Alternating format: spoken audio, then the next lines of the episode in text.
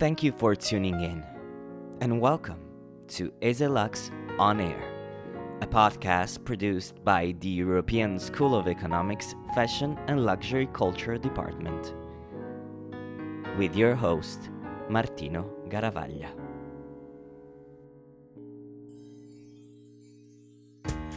This episode was recorded in Italian.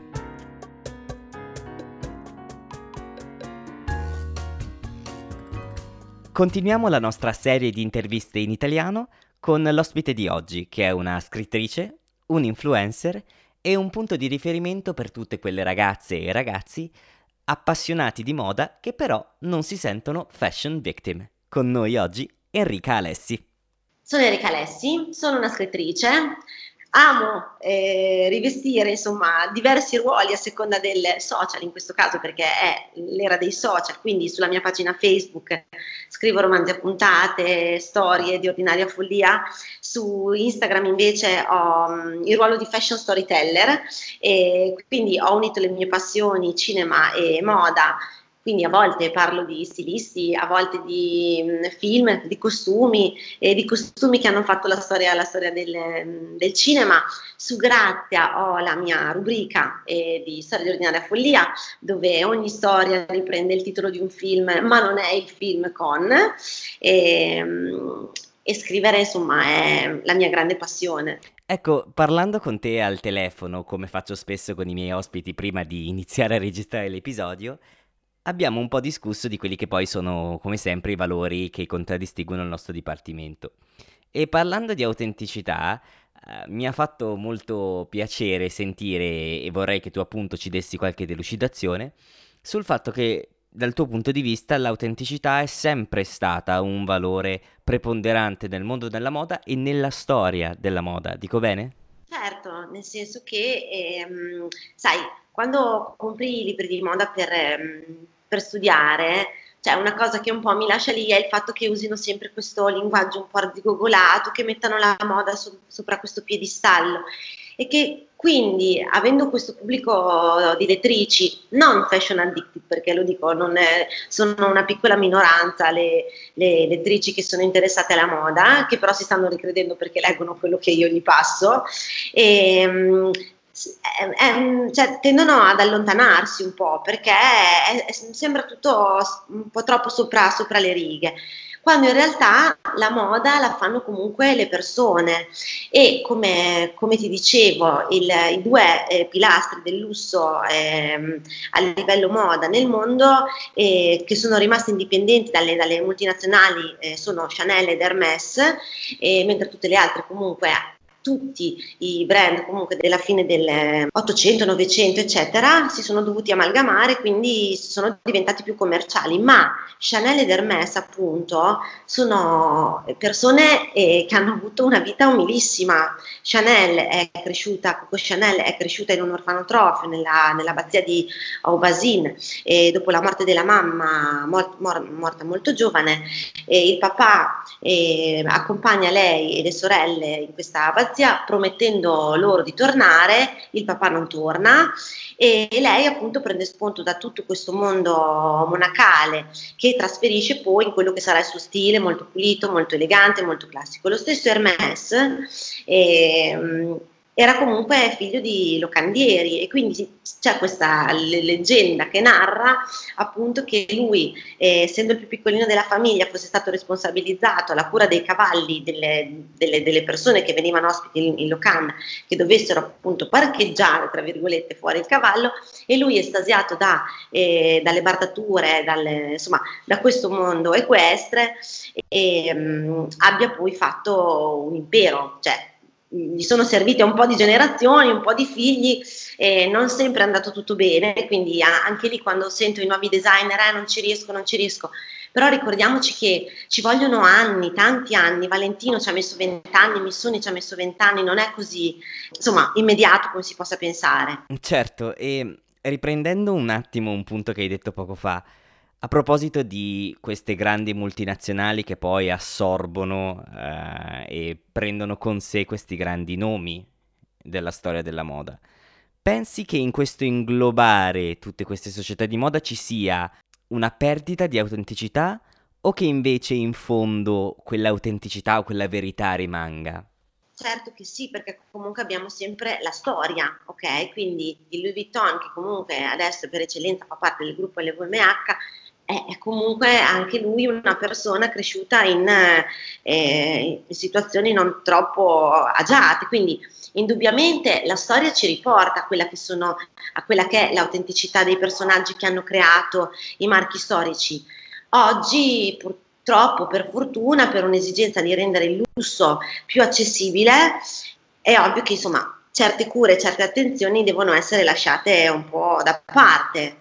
Però anche lì, se posso fare questa cosa, leggendo proprio il libro di, di, di Hermes, ehm, c'è purtroppo questa cosa che il lusso sembra un po' lo schiaffo in faccia alla popolazione povera, ma in realtà non è così, perché il lusso, ehm, il, il desiderare un oggetto che costa molto e metterci magari anni per possederlo, queste persone che creano il lusso ancora danno comunque la possibilità di regalarci, tra virgolette perché poi ce lo compreremo, ma di regalarci un oggetto che non ha tempo e che quindi sarà, sarà eterno per sempre, lo compri oggi e tra dieci anni sarà sempre bello. Eh, una Birkin eh, costa 9, dagli 8 ai 9, poi vabbè ci sono le, lezioni, le, le, edizioni particolarmente luxury che costano molto di più, però è una borsa che è un assegno in bianco, la rivendi e costa quel prezzo ancora. La stessa cosa vale per la 11-12 di Chanel, che comunque... Eh, poi vabbè, non ti racconto la storia della borsa anche se vorrei, però anche lì di autenticità ce n'è moltissima.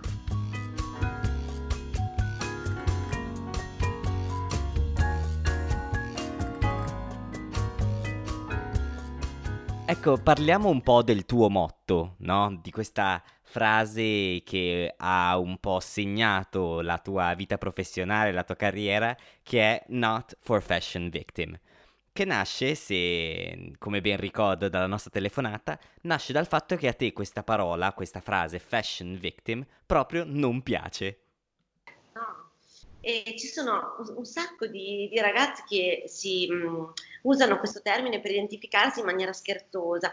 Ora sì, mi rendo conto che eh, mh, purtroppo insomma, le parole a volte nell'uso comune perdono poi il significato di, di, di ciò che sono, però fondamentalmente tradotta la lettera, insomma, eh, con questo termine coniato da Oscar della Renta, tra l'altro, è vittima della moda e quindi trovo assurdo che una donna possa voglia definirsi una vittima della moda perché la moda non è un eh, limite, è un mezzo, è un mezzo per aumentare la propria eh, autostima. Lo stesso Yves Saint Laurent stava malissimo quando eh, vedeva donne eh, insomma subire la moda, perché anche lì non è soltanto una questione di termine, mi identifico in quel termine perciò, è anche una questione purtroppo di atteggiamento. Subisco la moda nel senso in questa stagione va di moda questo, se mi sta male, chi se ne importa, lo compro lo stesso. No, Chanel si arrabbierebbe anche lei, anche se eh, insomma, quando è stato coniato questo termine lei forse non, non, non c'era. Oh. E quindi insomma, se da una parte c'è chi ne abusa, c'è anche chi comunque crede di poterne farne a meno per, perché giudica la moda frivola e superficiale, ma è cultura, è arte, è, è un mondo da scoprire e noi viviamo in questo tempo e non possiamo fare a meno della moda. E quindi non bisogna subirla né in un verso né, né, nell'altro. A questo proposito, cosa potevo fare per insegnare alle mie, alle mie lettrici eh, che non sono fashion addicted come potevo eh, appassionarle alla moda creando un personaggio a loro immagine e somiglianza. Quindi nasce questa Melissa, che è la protagonista del mio secondo romanzo, che si chiama appunto Not for Fashion Victim. Lei è una ragazza con un passato sentimentale un po' difficile. E è un veterinario brillante e quindi sostiene che eh, agli animali non importi che cosa indossi sotto, sotto il suo camice e rifiuta totalmente questa cosa perché proprio per il, per il passato sentimentale che un po' la, la fa tribolare, ecco, dice sono assolutamente una fan della bellezza interiore piuttosto che della bellezza esteriore, quando in realtà comunque sono la faccia della stessa medaglia. Non, nessun, la bellezza interiore non esclude la bellezza esteriore, anzi al contrario, se cercano di lavorare insieme abbiamo fatto tanto per la, per la, nostra autostima. E quindi nasce questa storia. La sua migliore amica, invece, che è la responsabile accessori del, del negozio più, più bello della, della, città, sta per sposarsi, le eh, chiede di. Ehm, rivedere un secondo il suo stile discutibile e di studiare, quindi le consegna un volume autografato da Jérôme Gauthier che è Lessico dello stile e questo eh, volumazzo esiste veramente. Eh, tra l'altro io e Gauthier diventiamo amici di penna perché io poi lo rendo partecipe del fatto che diventerà un personaggio del mio romanzo e, ehm, e quindi niente, e ehm, questa Melissa a questo punto riceve questo libro sì, ma il suo cane lo mangia e quindi lei per non farsi scoprire da, da Cassandra deve fare eh, tutto il possibile per recuperare questa copia autografata. Nel frattempo subentra un personaggio maschile molto interessante, subentra un medico particolarmente torbido che lei cercherà di camuffare, uno stilista, una direttrice di una famosa rivista di moda da me inventata che si chiama Ambitious e um, che era prima Grazia, ma questo sì possiamo dirlo, però poi quando devi chiedere sempre le liberatorie è sempre molto più carino eh, fare la stessa cosa che ha fatto, come è stato fatto nel Diavolo Veste Prada, eh, che Vogue diventa Runaway e nel mio caso Grazia diventa Ambitious. E, um, cosa succederà a Melissa? Lo scoprirete nel mio libro spero, eh, divertente, molto divertente. E il libro è già disponibile, giusto? No, il libro è già, è già disponibile, è disponibile soltanto su Amazon perché quest'anno, a differenza dell'anno scorso, l'anno scorso sono uscita con eh, Preta Bebè, che è stato il mio primo romanzo, la, la mia prima creatura di carta, è uscito con PM Mondadori, quest'anno un po' per il discorso del Covid avrei tardato, non sarei riuscita a piazzarlo probabilmente nei tempi che io desideravo, che le lettrici desideravano eh, entro l'anno, quindi ho mh, tentato eh, questo, mh, mm, questo nuovo esperimento, insomma, vediamo come andrà. Però è disponibile su Amazon, adesso stiamo cercando di inventarci una, una capsule eh, con libro e surprise che verrà probabilmente distribuito nel, in alcune boutique italiane, quindi insomma, vediamo di trovare dei canali eh, commerciali differenti e, e le dita.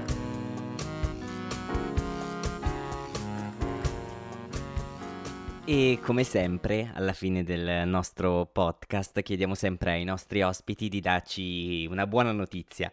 Per cui, come sempre, ti chiedo, what's good? Cosa c'è di buono per te? Qualcosa di cui sei grata oggi? Allora, innanzitutto sono grata di poter svolgere una professione che mi piace. Non, non tutti possono avere insomma, questa, questa possibilità nella vita, è vero. Quindi nel momento in cui tu lavori, tra virgolette, occupi gran parte della tua giornata occupandoti di qualcosa e non ti sembra di lavorare, ecco, quella secondo me è veramente la realizzazione professionale eh, numero uno. Eh, ovvio che se poi eh, a quello ci metti anche il, un produttore cinematografico che dice oh ma cavoli ma che belli questi libri ma sono delle sceneggiature facciamoci un film allora io dico che ancora più figo no? e in ultimo dove ti possiamo trovare? Allora, prendete Google e digitate per Grazia, Erika Alessi Grazia e compare la mia pagina auture con tutti i miei articoli eh, corredati però anche da, dalle illustrazioni del, del mio braccio destro, Valeria Terranova, che ha anche eh, realizzato la copertina di Not for Fashion Victim. E sulla pagina di Facebook digitate Enrica Alessi, pagina ufficiale, ho un golfino fucsia e sono appoggiata a un muretto di una casa di Saint-Tropez. La porta poi qualcuno l'ha aperta e mi ha detto eh, bonjour. E invece su Instagram Enrica-Alessi e lì non mi ricordo. Ah sì, ho in, ho in mano il mio, il mio computer.